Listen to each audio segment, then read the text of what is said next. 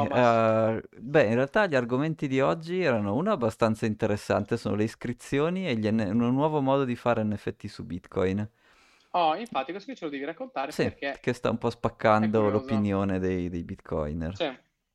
E poi invece tu mi hai segnalato un sacco di cose interessanti durante la settimana, sono un complottismo anti-climate change, c'era un complottismo pro-inflazione, c'era un po' di complottismi. Allora, questo è Twitter che c'è un belli articoli sull'inflazione, cioè cose che corroborano i discorsi che facciamo al Cabana, sì.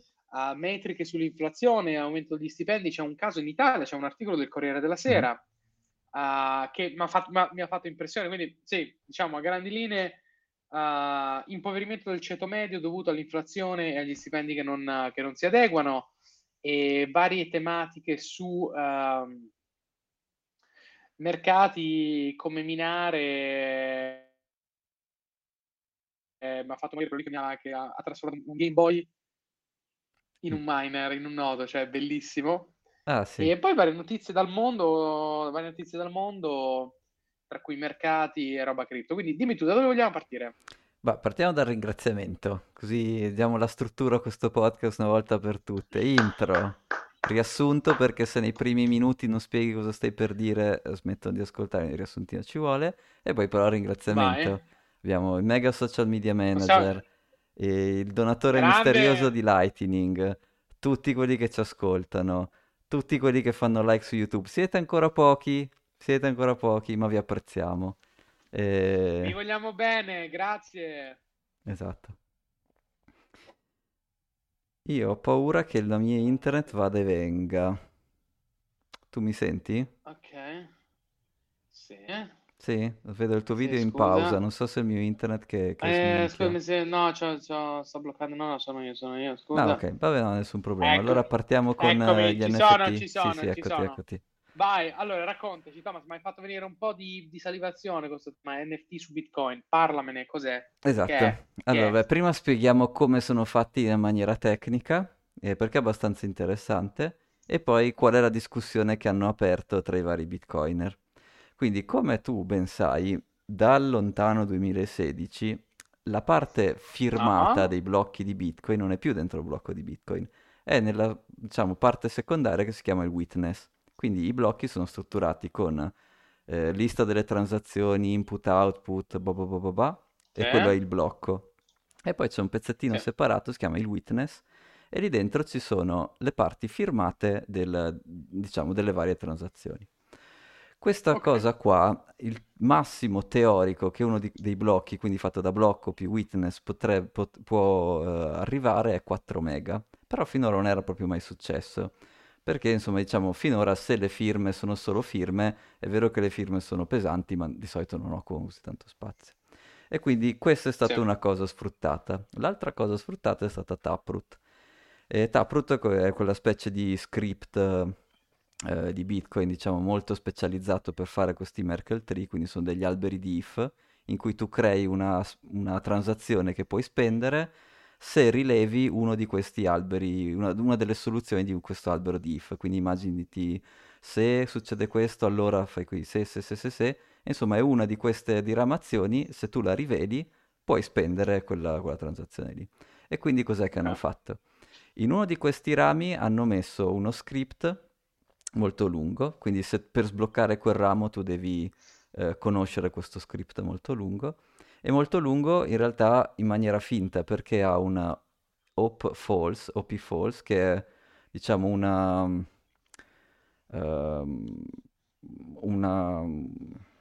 come spiegartelo, nelle logiche di Bitcoin se tu stai eseguendo uno script, perché ricordiamo Bitcoin ce l'ha gli smart contract, non sono Turing completi, ma ce li ha. Quindi i false è una cosa che ce l'ha, true false è una roba che ha. Sì. Quindi se tu arrivi a questo false, tu non leggi più quello che c'è sotto perché ormai è false. Però sotto questo false, loro invece hanno messo una push data, quindi ci hanno messo dentro, non so, ad esempio 4 megabyte di immagine. Quindi per spendere questa transazione tu praticamente mostri a tutti che conosci questo script che ha dentro una parte che non viene mai compilata, cioè non è una vera logica, perché appunto c'è un false sopra e poi sotto a tutti questi dati, e però se lo firmi quello effettivamente ti sblocca questa transazione. E quindi hanno creato questa specie di convenzione in cui se tu riesci a spendere una di questo ramo speciale che ha dentro tutti questi dati, nei dati ci metti dentro un'immagine, sei il proprietario di quell'NFT, di quell'immagine. È una convenzione, ovviamente Bitcoin non sa niente, no? di cos'è questa roba qua, anzi, di nuovo, è addirittura sotto un OP false, quindi non verrà mai eseguita quella roba lì. Viene solo usata per controllare che la firma sia corretta. Okay. E, ecco, questo è come lo fanno. Diciamo che in parallelo, dato che tu vuoi fare in modo che questa immagine sia collegata e sia spendibile, diciamo, solo una volta, alla fine fai in modo che questo pagamento valga un Satoshi, cioè il minimo assoluto. E quindi, diciamo, l'altra tecnologia, tra virgolette, utilizzata è un modo di contare i Satoshi, di modo che tu sai che proprio quel Satoshi lì è proprio quello collegato con l'immagine lì. Quindi immaginati, in un blocco vengono generati... Aspetta. Io faccio una foto contro il muro. Sì. Ne voglio fare un NFT. Mm-hmm. La metto su un non fungible token. Quel non fungible token lo connetto a un Satoshi, che è univoco collegato a quel non fungible token. Più o meno è corretto, però il concetto di token non esiste dentro Bitcoin, no? Quindi... Tu fai proprio finta che per quel Satoshi lì, quando viene speso la prima volta, per spenderlo, tu devi dimostrare di conoscere un'immagine. Quindi, è un trucchettino, non c'è il concetto di token. È un trucco, perché infatti se no ci sarebbe la mia controdomanda, poi era: come fanno a scambiarsi quel Satoshi se poi c'è il token non fungibile? Invece... Esatto. L'artifizio. Esatto. E poi c'è questo modo di contare i Satoshi, di modo che tu sai che proprio quel Satoshi lì è quello che originariamente è stato, come dire, speso con quest'immagine. Però, non c'è il concetto, è molto diverso da Ethereum, non c'è il concetto di tabella dei token con l'owner e tutto il resto. È una cosa è una convenzione, ecco. E quindi, insomma, sono riusciti, però è una convenzione che ovviamente qualcuno ha iniziato a usare, e hanno fatto questo blocco da 4 mega, perché appunto c'è dentro un'immagine da 4 mega. E quindi questo, diciamo, tecnicamente è fatto così, quindi c'è la parte di witness dove metti i dati, Taproot che lo usi per fare questo trucchetto per riuscire a spendere proprio se conosci l'immagine. E poi questa cosa degli li chiamano ordinali, è come se tu potessi dare un nome ad ogni Satoshi. Che è un ordinale? Ah, ok, è il nome del Satoshi. Sì, che alla fine è una roba semplicissima. Tu immaginati, in un blocco vengono prodotti 8.000 Satoshi, sai la nuova immissione, no? E praticamente il nome di un Satoshi è il nome del blocco, tipo virgola, è un numero. Cioè, non è proprio una cosa trivial. Però in questo modo riesci a creare degli specie di identificativi per ogni singolo Satoshi. E di modo che tu puoi dire: se io ti do questo Satoshi, è come se fossi tu il proprietario dell'NFT. È un po', diciamo, un workaround. Madonna, che roba che... Ma sì, ma queste cose Madonna, qui... Cioè, di mettere dati... Ci vuole un giorno per sedimentarle queste cose. Ma Madonna, sì, okay. ma mettere dati nella blockchain di Bitcoin è già stato fatto più volte, no? Questo è solo un altro modo di farlo, con, diciamo, la carineria, non so se chiama la carineria in più, che puoi effettivamente identificare esattamente quel Satoshi a cui gli è stata attaccata l'immagine, diciamo così. Okay. E quindi qual è la discussione che ha scatenato? Da una parte ci sono quelli che dicono: vabbè, tu vuoi pagare fee, ovviamente queste transazioni costano fee, perché costano più fee del normale, perché sono delle firme molto grosse o qualunque roba. Come dire, è una transazione, è legale, tu paghi le fee, c'è il mercato delle fee apposta, cioè, va bene, hai usato Bitcoin secondo le regole, ti sei inventato questo tuo protocollo strampalato, però l'hai usato secondo le regole. In questo campo qui ci sono anche quelli che dicono: non solo hai usato Bitcoin secondo le regole, stai pagando le fee, quindi non stai facendo niente di male, stai anche attirando tutta una del pubblico che prima magari non guardava Bitcoin. C'era tipo il Discord, dei canali Discord di Ethereum, di gente di Ethereum che per la prima volta nella loro vita facevano il setup di un nodo. Chiaramente Ethereum non puoi fare il setup di un nodo, è una follia, cioè ce ne sono solo 5. Certo. E quindi cioè, questi qua per la prima volta guardavano cosa un nodo, provavano a installare Bitcoin, gli chiedevano come si fa a fare le robe con Bitcoin, quindi nel campo di quelli che, per cui tollerano, diciamo, questa cosa, sono anche quelli che dicono guarda che stai anche attirando nuovi utenti che pensavano che certe cose non si potessero fare, invece sostanzialmente si possono fare. Okay. Poi invece c'è l'altro campo di quelli che dicono no, cos'è Monkey JPG, non li vogliamo le figure, mi intasano la rete, mi fanno schifo, sono gli speculatori. Schifezza. E loro però chiaramente finisce, cioè è solo una critica fine a se stessa, perché cosa fai? Forchi Bitcoin, cosa vuoi fare? Cioè, quelle sono le regole condivise da tutti, cioè non è... Certo. Cioè, come dire, potenzialmente io posso capire il loro punto di vista, perché effettivamente adesso le fee stanno salendo, no? Certo. Perché c'è più gente che lo usa, perché queste sono transazioni pesanti, quindi ci sparano sopra fee, eccetera, eccetera, e quindi dicono io voglio tenere le... Faglielo forcare Bitcoin. Ma sì, ma infatti forca. Cioè, esatto. No, ma se vuoi forcare, forca, non c'è problema. No, infatti, Sta bene a te. E poi ecco, diciamo che forse il punto principale è che nel passato scrivere dati sulla blockchain di Bitcoin è già stato fatto più e più volte. Sono i file di WikiLeaks che sono messi su. Esatto. Ci sono un sacco di protocolli, anche Omni, poi c'era Counterparty, comunque scrivono... Liquid è un'altra blockchain.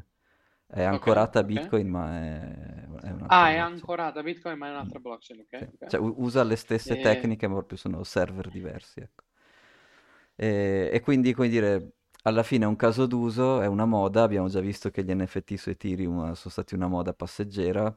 Non c'è nessun motivo per cui gli NFT su Bitcoin invece devono diventare una roba che ti bloati, che ti intasa la rete per anni, cioè è improbabile. Ecco. Certo, e quindi questi però sono i due camp. Io sono più del primo gruppo, nel senso che le regole sono condivise a tutti, stanno usando le regole in un modo corretto. Più alzi le fee, più vale se vedi il valore di Bitcoin è molto correlato al valore delle fee, quindi a me tutto sommato sto a vedere, non mi dispiace. Dubito che riusciranno a fare chissà che, però insomma non ci vedo niente di male, il concetto... ecco. Senti, il concetto secondo me così è più una cosa di speculazione intellettuale, cioè sono riusciti a piegare il protocollo al fare un NFT, perché non è che c'è veramente necessità di un NFT. L'NFT di per sé è un concetto su cui abbiamo discusso molte volte, sulla vaga utilità, se non l'assenza stessa dell'utilità dell'NFT. Quindi secondo me è un bel esempio intellettivo, non so come si dice. Un bel esempio di intelligenza, quindi io lo rispetto, ti dico la verità anch'io, quindi nel senso, quelle sono le regole, loro stanno dentro, è una cosa che morirà per inutilizzo. Sono d'accordo, morirà per inutilizzo, esatto, autoconsunzione dovuta all'inutilizzo, quindi... Bella che l'hanno fatta, abbiamo visto un'altra applicazione figa. Ecco, poi tangenzialmente dici sì, tutti quelli che dicono no, perché Ethereum, smart computing, alla fine un sacco di cose con un po' di fatica le puoi anche fare anche su Bitcoin, insomma. Per cui anche quello è un punto di vittoria interessante, no? Dimostri che effettivamente lo scripting di Bitcoin era veramente in pochi che ne erano veramente a conoscenza.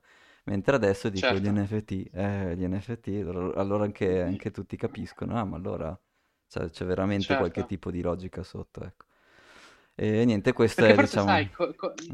È perché da una parte corrobora anche la tesi che sono inutili, cioè gli smart contract, tanto fighi, inutili, non li usa nessuno. Quelli Turing completi sì, non è che serva moltissimo averlo Turing completo, cioè...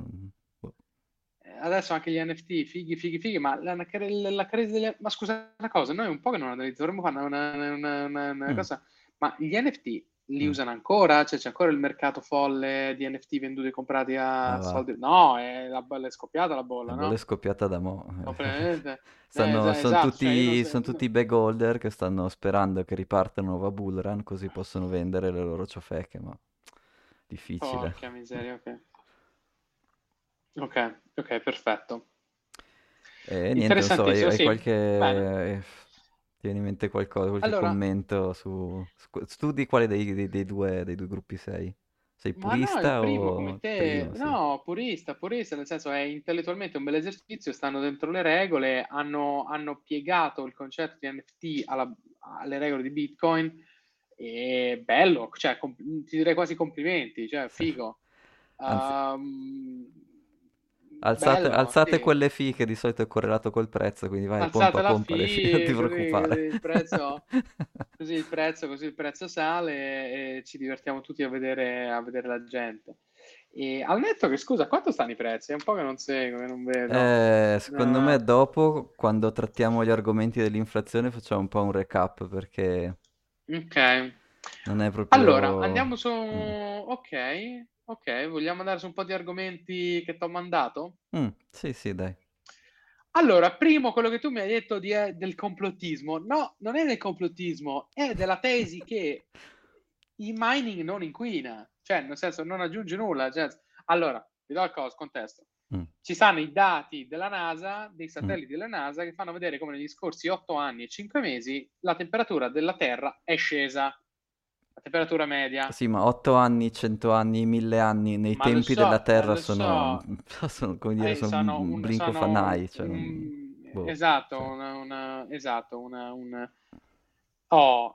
Sono d'accordo con te, cioè nelle epoche terrestri 8 anni non è assolutamente... Ma anche 100 e anche 1000, cioè nel senso non è che... Però, siccome parlavamo dell'apocalisse portata dal Bitcoin mining, che avrebbe consumato come l'intero pianeta Terra entro il 2020, la catastrofe del mining, oh mio Dio!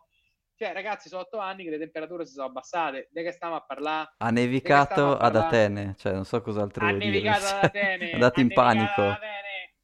Atene che c'è nevica! Cioè, capito? Non andati tutti nel panico. Dai tempi degli antichi greci, quindi no, a parte questo, quindi mi viene da aggiungere un tema, sì, magari voglio dire, questi io non so neanche se è vero, perché sai, uno che lo mette su Twitter, io non lo so, però mi sembra vero, bisognerebbe controllare, non l'ho fatto, lo dico che non l'ho fatto, sul sito della NASA, bisognerebbe prendere i dati dei satelliti della NASA, vedere se è vero che negli scorsi 8 anni la temperatura della Terra è scesa in media. Però diciamo, se fosse stata vera questa mega apocalisse del mining di Bitcoin, probabilmente non sarebbe stato così. Beh, al netto di questo. Il mining di Bitcoin, poverino, per quanto consuma, cosa vuoi che inquini? Ci sono ben altre le cose che producono gas serra. Il mining di Bitcoin, poverino, cosa vuoi che faccia? Esatto. Cioè, l'altro, allora vedi, io anche io non conosco bene i dati, cioè non posso giudicare in maniera intelligente, però c'è tutto quest'altro filone sulle informazioni che dice... Prendere un volo di linea inquina di più che utilizzare un'auto tutta la vita. Vabbè, io ho inquinato come un pazzo, pure io ho preso talmente tanti di quei voli che porca miseria, ho inquinato come non si sa quanto. Però Cabana Policy, io clicco sempre offset, aggiungi 1-2 euro per piantare l'albero, io quello lo faccio sempre.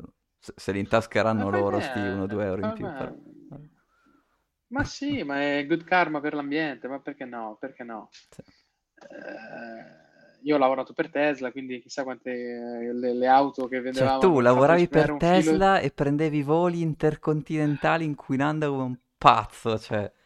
Ecco, esatto. Solo per vendere più Tesla, che facevano risparmiare petrolio bruciato, quindi in realtà era ritornato. Hai fatto un offset, ti sei fatto il tuo calcolo. Esatto. Esatto. No, io ho dato per la natura, cioè io ho dato tutte le Tesla che abbiamo venduto grazie a me hanno risparmiato chissà quante migliaia di tonnellate di CO2. No, scherzi a parte. Parlando di roba per aria, hai visto che il portafoglio di tua zia è su del 12%? Grande Nancy, let's go. Vabbè, quindi Nancy che ancora una volta ce la fa. a zampata. C'era poi una missiva della Casa Bianca, e questo che mi ha colpito, caro Thomas, la Casa Bianca, dove neanche zia Nancy è riuscita a farsi eleggere presidente, che Bitcoin e le cripto possono far crescere l'economia. Questo è interessante. Esatto, per vari motivi, perché la Casa Bianca, uno, dice che fanno crescere l'economia, aumentare l'inclusione e aiutare chi parla di diritti umani. Questa è una cosa interessante, perché nel senso noi pensiamo sempre business, soldi, mercati, speculazione, bla bla bla. La Repubblica, che con un ritardo di 8 anni sui boomer del resto del mondo, dice che le cripto sono... c'è una decade di leverage tra i boomer del resto del mondo e i boomer italiani, quindi bello anche questo. C'è una asimmetria di una decade. Comunque, la Casa Bianca faccia questi commenti è interessante, perché poi far crescere l'economia, avanzare l'inclusione, che sono tutti temi nobili, e poi i diritti umani, vuol dire che la ricchezza creata, cosa ne pensi? Cioè, da dove vengono secondo me queste riflessioni? Il dato che hanno guardato è gli unbank, no? Nei paesi dove non c'era servizio bancario, lì tu puoi andare a dare questi wallet Lightning o Bitcoin e li onboardi, esatto, in un sistema finanziario. Ok, non è il tuo, però è un sistema finanziario, quindi quella cosa lì da sola vale più di... insomma, dell'IMF e di tutta quella gente lì, insomma, no? Esatto, che esatto, 50 cioè, anni che provano a far partire le robe e 50 anni non funzionano, perché, non so. Perché, scusa una cosa, adesso uno che è unbanked, no? Cioè i soldi, ha il cash che tiene in saccoccia, sì, e basta. E li finisce, cioè nel senso non può accedere al credito, non può accedere al debito, non può accedere a sì, nulla, quindi... È un elemento della società che non funziona, è uno che non può comprare una casa, è uno che non può comprare una macchina, è uno che non può vendere online, no? Cioè facendo un passo alla volta. Online. Alla fine, esatto. Assolutamente. Quindi il fatto di dare un sistema bancario, di far accedere a un sistema bancario anche chi non ha le credenziali per la finanza tradizionale, vuol dire comunque immettere gente nel sistema economico, perché come dici tu, certo, una volta che io ho una banca, posso vendere online, posso offrire dei servizi, posso fare un lavoro che crea ricchezza, perché ne pago le tasse, poi magari se sto a galla, se sono unbanked, che tasse pago, dove vado? Certo. Non lo puoi fare. Quindi interessante che la Casa Bianca abbia fatto questa riflessione proprio per dare uno spunto, anche un'opportunità forse a chi non ha, no, a chi non ce l'ha da un punto di vista finanziario. Sì, ecco, sì, diciamo che le cose, i vantaggi più ovvi sono: riesci a vendere online, riesci ad accettare pagamenti dai turisti. Sto un po' pensando a El Salvador o a qualche paese africano, cioè lì qual è la grossa differenza? Perché il credito lì è ancora un passo più avanti, ok? Però hai ragione. Già accettare il pagamento da un turista e sapere che è in una valuta che non è la tua valuta locale, che tra 2 mesi non sai quanto vale, già quello è... Certo, no? Certo. Certo. Oppure vendere online al tuo negozietto e puoi accettare pagamenti online, perché no? Ah sì, cioè, quindi ecco, questi online sono i primi insomma, step che vedo. Poi col tempo sì, le soluzioni di loan ci sono anche per Bitcoin, tipo hodl. Non lo so quanto vengono utilizzate in quel modo lì, cioè sarebbe figo se venissero usate come microcredito, però non ho i dati, non lo so, sarebbe figo, ma che poi mi collego a questo, mio caro, per chiederti una cosa. Io vedo sempre questi video della gente tipo in Africa che si manda i bitcoin con un SMS, cioè con i telefoni vecchi scassati, con la roba che avevamo noi negli anni 2000. Allora, l'SMS è meglio non usarlo, ecco, diciamo così, perché l'SMS non è criptato, no? Quindi c'è qualcuno tra te e il tuo ricevente che vede in chiaro cosa stai facendo, quindi, boh. Però sì, potenzialmente puoi usare quello che vuoi, no? Potenzialmente è un canale dati. Esistono questi servizi, cioè in Africa c'è gente che offre di fare transazioni. Sì, c'è Jack di Twitter, tramite... no? Che si è proprio, è anche stato lì per tanto tempo... E si è potuto fare questo? ormai fa tante cose, però gli ispira molto, non so, come, cioè, fare il banking degli unbanked con Bitcoin, che effettivamente ha un sacco di senso. Pazzesco. E c'era un vantaggio, ecco, scusa, ci diceva anche Gabriele, il nostro amico in Africa, che loro erano già abituati a avere del cash digitale, peso penso si chiamasse, che era però un sistema di credito delle società telefoniche. Quindi è come se la Vodafone ti desse un wallet con i punti Vodafone e tu puoi andare dal panettiere e pagare con i punti Vodafone e l'app della Vodafone. Quindi questa roba qui c'era già e la usavano già in tanti. E quindi, come dire, lo secondo step è stato abbastanza facile, tutti avevano il concetto di mobile wallet e quindi Lightning o Bitcoin cioè sapevano già che cos'era, aveva il vantaggio di non essere collegato alla valuta locale e anche di non essere, diciamo, filtrato da questa società terza, la società telefonica. E quindi...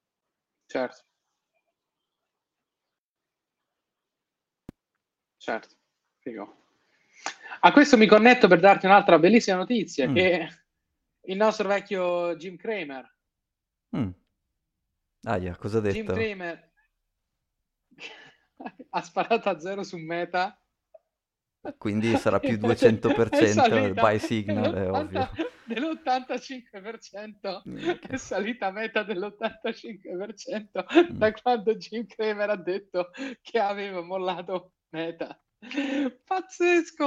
Ma questo uomo è fantastico. È fantastico, Thomas, cioè è veramente boh, io non, se lo mandano in onda secondo me proprio per fare l'inverso di quello che dice. Sì. Bellissimo.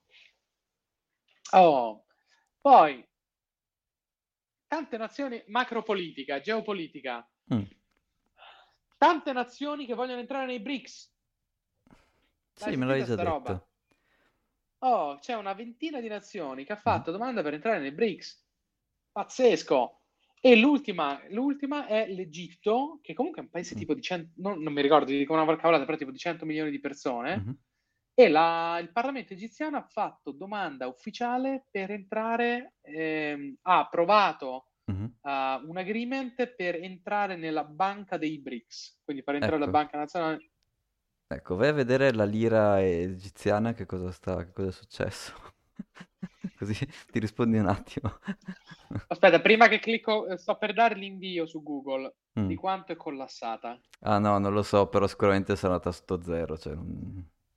hai ragione, sì. Hai ragione. Beh.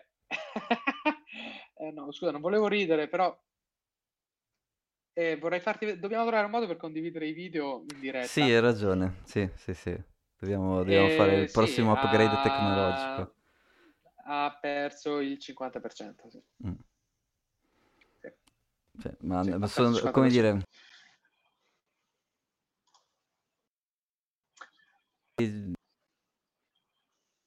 Ma...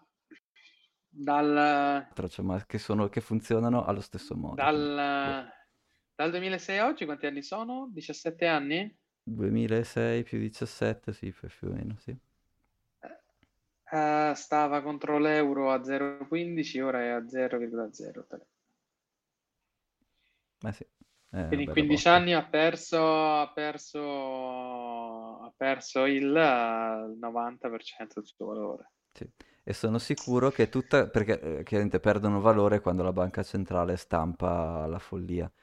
E sono sicuro che la popolazione media, se vai a vedere la ricchezza, available spending, come si dice, la capacità di spesa della popolazione media è crollata assieme, non è, come dire, che hanno beneficiato in maniera... E poi è rimbalzata, cioè nel 2010 è ritornata a 0,15 contro l'euro, dal 2010...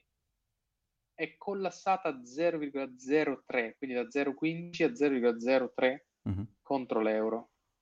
Quindi sì, ci sta che vogliono entrare, ma questo mi sembra un ottimo modo per collegarci all'altro tema di cui possiamo parlare. Articolo del Corriere della Sera. Quindi, nel senso, uno può anche pensare che siamo io e te due minchioni che parlano di questo dannato tema dell'inflazione. Dice, guarda questi due deficienti che stanno lì a parlare di Bitcoin, l'inflazione. Dico sempre, sono due dischi rotti, bla bla bla, il ceto medio si impoverisce, guarda questi due scemi. Oh, il signor Corriere della Sera, quindi non io, non tu, ma il signor Corriere della Sera, fa una bellissima storiella dove dice... che in Italia, signori, e leggo testuali parole, dal 2001 al 2021, 20 anni. Mm-hmm. Aspetta, mm-hmm. I prezzi sono cresciuti complessivamente del 33,4%. Mm-hmm. Sì, ci sta. Mentre i salari... sono diminuiti, sicuro. Il valore reale dei salari è diminuito, ma quello nominale è salito dello 0,36%. Che affare. Quindi facciamo quella matematica, da 33% a 0,36 c'è un dislivello di 100. Neanche 10 di 100. Sì. Di 100. Quindi i prezzi sono saliti del 33%, i salari dello 0,36.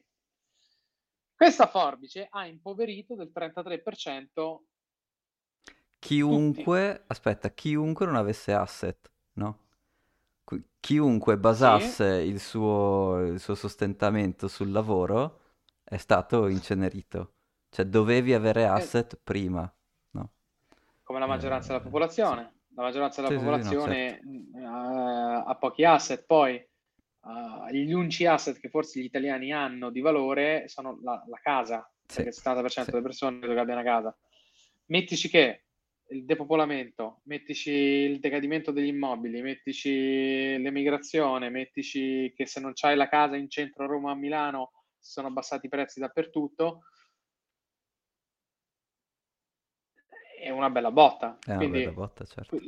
Cioè, il tema inflazionistico, il tema che l'inflazione deve avere un corrispettivo nei salari è centrale, e lo dice anche il Corriere, non lo diciamo io e te, perché altrimenti questo è un gioco all'impoverimento, è un gioco alla polarizzazione del potere d'acquisto a sfavore di chi, come dici tu, si basa sullo stipendio per tirare avanti, perché il valore di quella moneta, il valore di dove loro mettono i loro sforzi viene diluito dall'inflazione, quindi è qualcosa che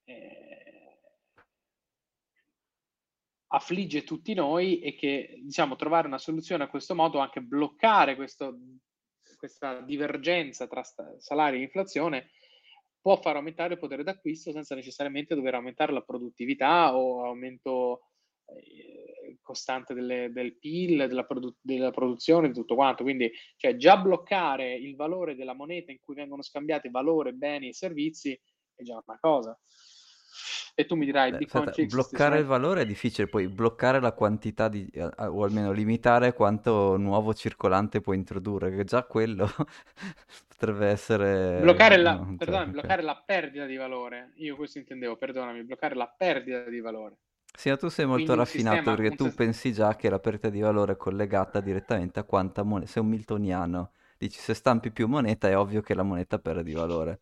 Però qui, se tu aggiungi valore alla stessa moneta, deflazioni e aumenti il valore.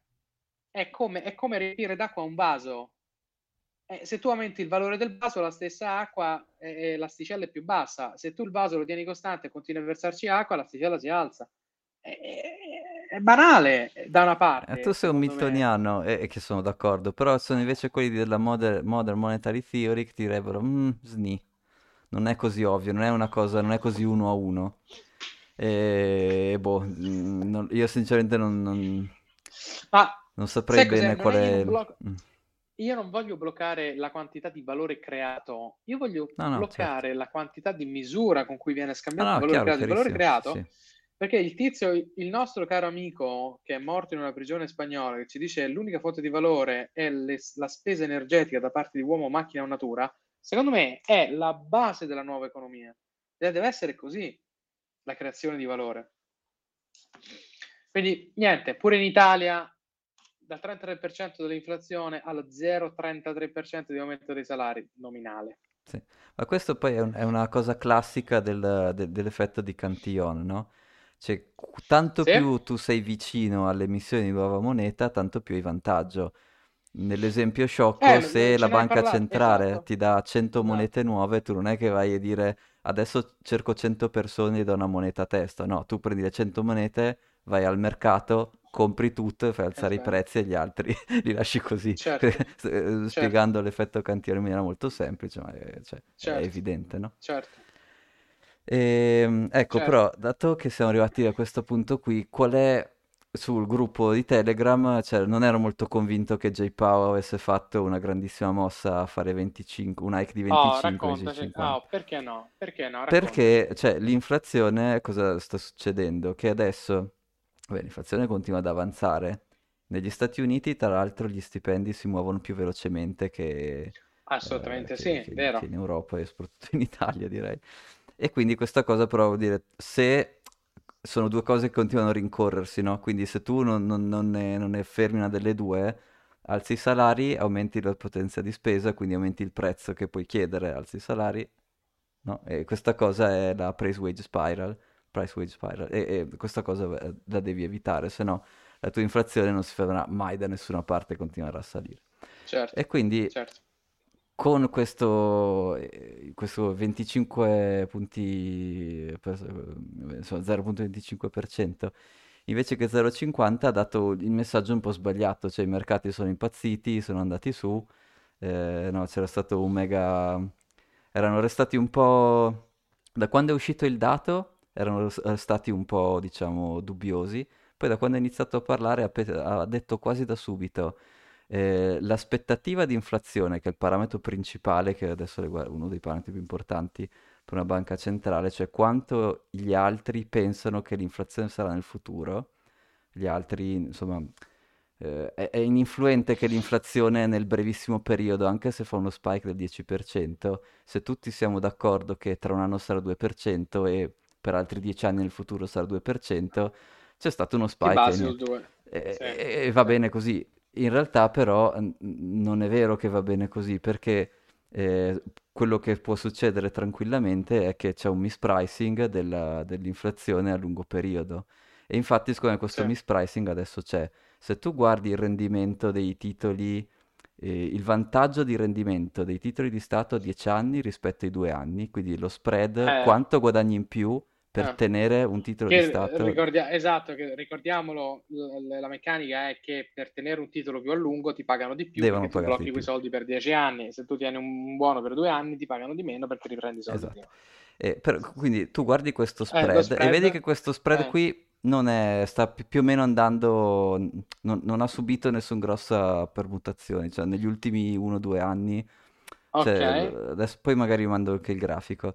Poi, però, che invece... fa intendere che le previsioni di inflazione sono più o meno costanti. Esatto, però cosa succede? Se tu invece vai a guardare le assicurazioni, quindi tu vai a vedere il risk premium dell'inflazione. Cioè, qual è più alto? Quello sta sparando verso l'alto. Quello a 10 anni è altissimo. E allora che quindi qualcuno sta facendo un mispricing, no? Esatto. Esattamente. E quindi o questi qua o che fanno o quelli c'è che calcolano c'è una manipolazione di mercato per tenere i mercati tranquilli. Esatto. E quindi sostanzialmente, come dire, bull run per me è ancora molto difficile da dire, perché finché c'è questo errore di calcolo in cui qualcuno dice il rischio di inflazione è altissimo e qualcun altro dice no, il prezzo dell'inflazione nel futuro è esattamente quello che vogliamo, non c'è nessun rischio, cioè uno dei due sta sbagliando, no? E allora bisognerebbe chiedere ai signori che fanno il pricing dell'assicurazione sui bond a 10 anni perché è così alto. È così alto perché in realtà sanno che l'inflazione sarà altissima, l'inflazione dipende dalla politica monetaria. Porca miseria, hanno raddoppiato la base monetaria, quei soldi vanno riassorbiti, la velocità a cui verranno assorbiti è il tasso di inflazione. Quindi E quindi sostanzialmente ci saranno altri hike, e questo J. Powell l'aveva detto, però non saranno più da 25, farà un po' la figura un po' così, che fa, ops, ho fatto 50-25, e ops, faccio di nuovo 50-75, perché non è, cioè quel problema lì non è risolto, cioè non hai convinto, non stai convincendo sul fatto che l'inflazione nel futuro sia veramente bassa al 2%. Ecco. Ma non sarà, non può essere bassa, non può essere bassa, quindi... La spalcata di 0,25 a quanto sta mo? 6,5. No, scusa, 7,1. Sto quasi all'8. 7,1. Novembre 22, le ultime, scusa, fammi vedere. 0,25, sta intorno al 7, sta intorno al 7, 7,3. 7,73, amico mio, per fare un rendimento positivo vuol dire che l'economia deve crescere al 10%. Cioè il GDP degli Stati Uniti quanto cresce adesso? Sicuramente cresce adesso, la recessione non si è ancora materializzata proprio da nessuna parte alla fine. Sì, però cresce a 5,9. Sì, non cresce abbastanza. No? Cioè, l'inflazione al 7, il GDP cresce a 5,9, vuol dire che tutti sono più poveri dell'1,2, dell'1,5. Esattamente. Basta. Sì. L'economia è una roba facile, non è che c'è tanto di nascosto dietro. Sono numeri, sono numeri. Ecco, e quindi insomma secondo me l'aspettativa è che ci saranno altri rate hike, anche più cattivi di quelli che abbiamo visto fino adesso, e quindi tutti gli asset di rischio si scioglieranno. Ecco. E gli earnings anche era una cosa che avevamo detto che volevamo guardare, e ad esempio Apple ha missato verso il basso com'era? Tutto, esatto. È andata sullo stesso. Miss degli earnings e sale lo stesso. Il che vuol dire che è un mercato esuberante, no? Un mercato un po' frizzante, ma cioè, è proprio sul ghiaccio sottile, quindi anzi, benvengano gli NFT che alzano le fiche, c'è bisogno di tenere sul prezzo, secondo me. Ma sarà così, perché se è tutta politica espansionistica e inflazionaria, quindi aspettiamoci altri anni. Vabbè, lo sai, io da sempre non ho creduto tanto alla recessione. Mm-hmm. Tu la pensavi diversamente da me, vediamo che cosa succede, perché secondo me io ho sempre pensato che da quella quantità di soldi sarebbe scaturita una decade di crescita inflazionaria. Però naturalmente sono aperto all'idea di avere del torto, che ci mancherebbe, non ho la palla di vetro io.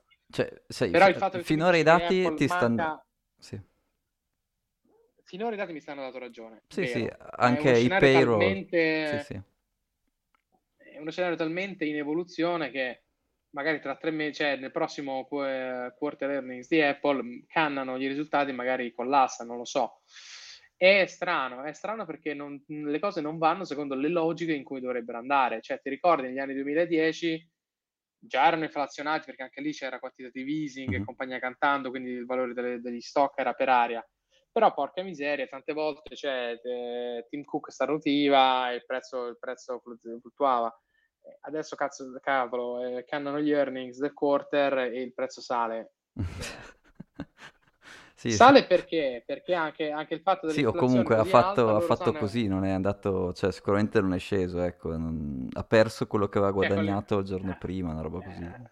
Con l'inflazione al 7% la gente non gliene frega niente, gli investitori non gliene frega niente che cannano i quarter, perché sanno che comunque Apple è un'azienda talmente grande che ti scherma perché continuerà a crescere, perché tutti noi continueremo a comprare iPhone, tutti noi continueremo a utilizzare Apple, quindi vabbè, non ti dà il 7% come l'inflazione, magari ti fa crescere al 5%, al 6%, meglio che metterla in bond che ti danno il 3%. Vabbè, certo, sì, sì. Ecco, poi una cosa da dire di Apple è che essendo prodotti premium loro possono alzare il prezzo, quindi è una di quelle società che dice... in regime inflazionistico io alzo il prezzo, no? Amico mio, io guardo year to date crescita di Apple 14,80, con l'inflazione al 7 sì. Ti fa crescere al 7%, cioè che gli vuoi dire? Niente. E infatti, se noti, Nancy Pelosi Apple o ce l'ha e la tiene o non la tocca, cioè probabilmente ce l'ha, non sta lì a comprare e vendere, cioè per adesso facciamo conto 92 diviso 5 Cioè, è cresciuto del 70% all'anno in media negli scorsi 5 anni. Yes. Cioè, Apple è cresciuto del 350% e paga anche dividendi. In 5 anni. E paga anche dividendi. E paga anche dividendi. Quindi, cioè, all'inflazione al 7 tu compri lo stock di Apple, ti fai il 70% anno in media negli scorsi 5 anni. Vabbè, poi lo sappiamo che il futuro, il passato non è... Sì, ecco, diciamo che gli ultimi 10 anni sono stati 10 anni dopati da quantitativismo, no, quindi però... c'erano soldi facili per tutti, eccetera, eccetera. Se anche io la metto, fai dal 2018, quindi 2019... Vabbè, anche, ma c'è il 2020, c'è il 2020 e 2021 in mezzo, non valgono. Da dove te lo blocco? Ma è sempre in salita, cioè dal 2021... ha preso il 50% in 2 anni, cioè ha fatto il 25%, netto dell'inflazione hai guadagnato il 18% sui tuoi soldi. Ma allora, che sicuramente devi comprare asset, siamo tutti d'accordo, no? E azioni di società grosse sono praticamente asset, quindi quello siamo tutti d'accordo. Sì. Chiaramente però adesso il problema di recessione, secondo me, la probabilità di recessione... magari è stata spostata più avanti nel tempo, quindi magari sarà fine 2023, inizio 2024, però secondo me questa volta si è alzata. E quindi, boh. E tu dici fine 2023-2024 recessione, ok. Perché adesso devono fare dei rate hike cattivi, cioè non è più come... Rate hike cattivi, ma i salari non sono ancora cominciati a salire. No, negli Stati Uniti sì. Stati Uniti sì. Ma in Europa... C'è un job market è caldissimo, no? Quindi hanno il minor unemployment di 50 anni, che per una banca centrale che sta facendo tightening e deve fare hike è un fallimento, no? Cioè, vuol dire che non lo stai facendo abbastanza, cioè, più che altro segnale ti devono dare. Ecco, una cosa interessante che però ho visto di quei numeri dei job... È del 2,1, in Europa del 2,1. Mm. 3%, scusa, complessivamente in Europa quest'anno, l'anno scorso. Cosa, scusami? Quindi in Europa i salari sono cresciuti del 3%, il costo del lavoro. Ok. Sì. E che vuol dire che... Niente rispetto all'inflazione, ovviamente. Vabbè, okay.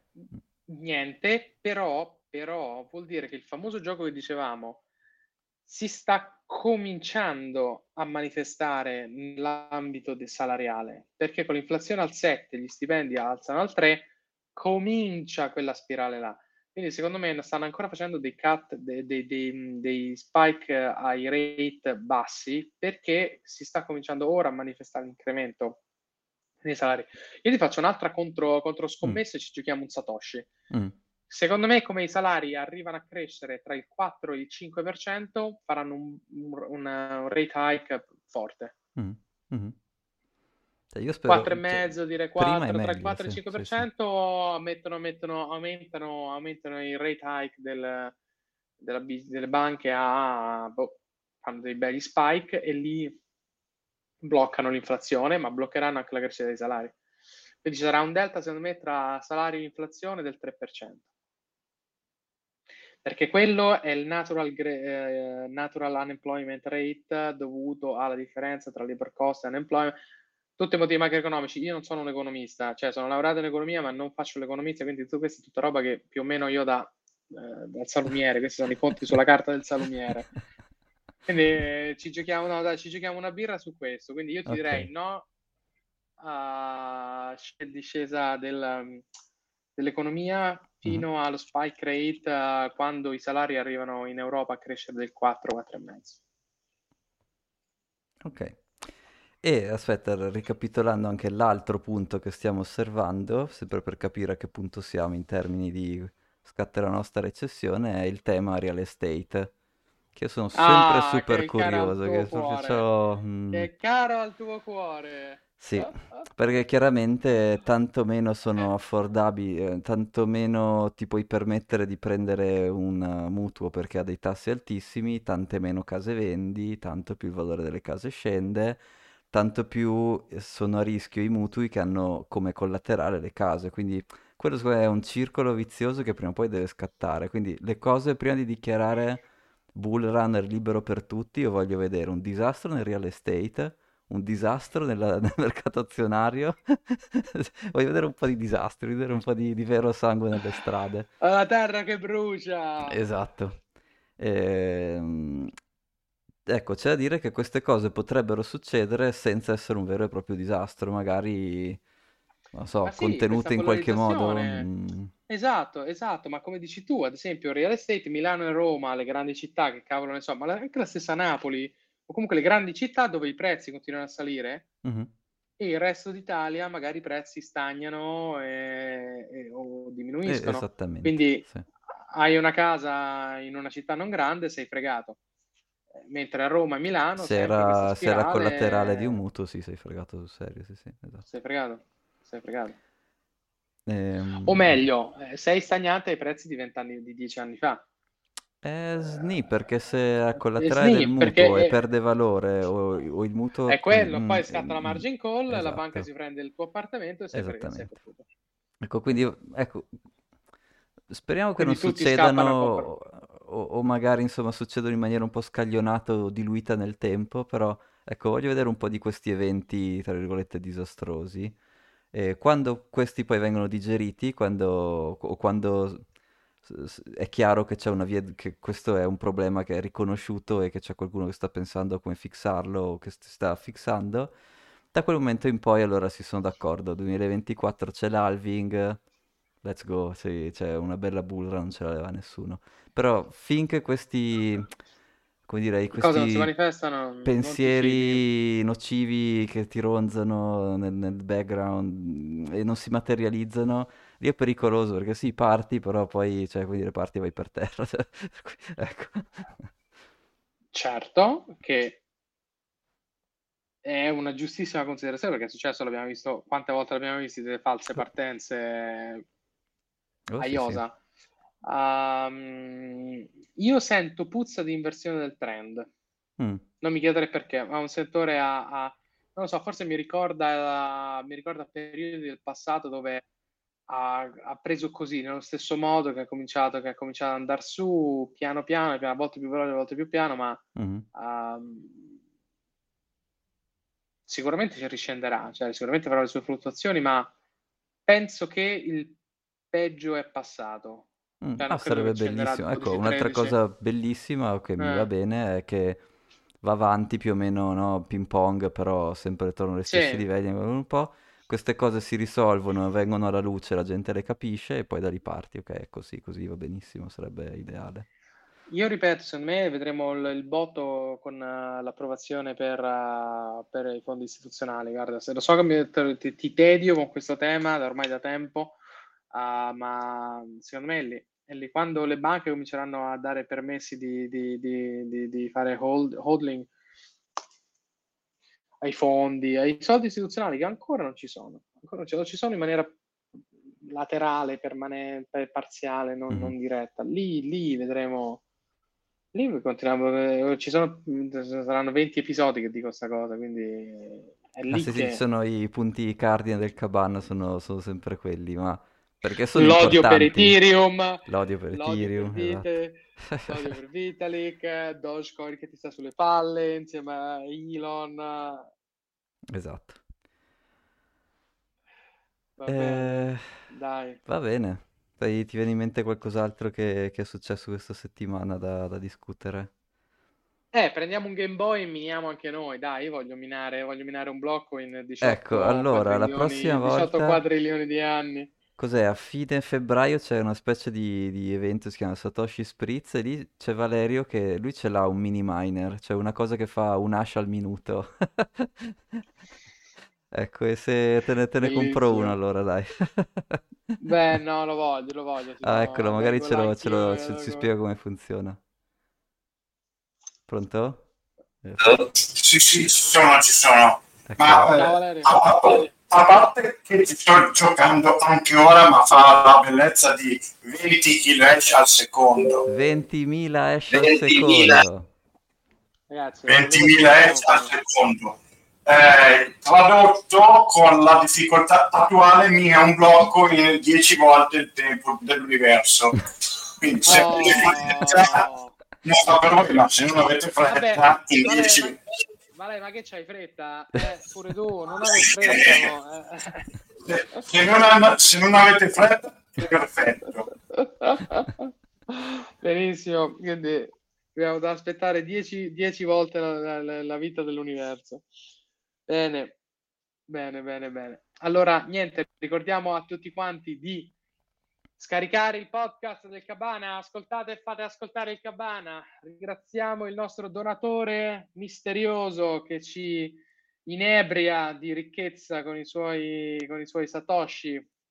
Ricordiamo di ringraziare il nostro social media manager Filippo che ci sta facendo crescere su tutti i social media, ma al netto di questo dovete scaricare gli episodi del podcast, dovete mettere like alle storie su Instagram, dovete guardare l'episodio su YouTube, dovete ascoltare, fare un lavoro. Cabana. E ve ne saremo per sempre grati. Thomas, grazie mille. Grazie a te, settimana prossima. Mandaci le foto con la neve da Atene. Sì, ve ne mando un paio, dai.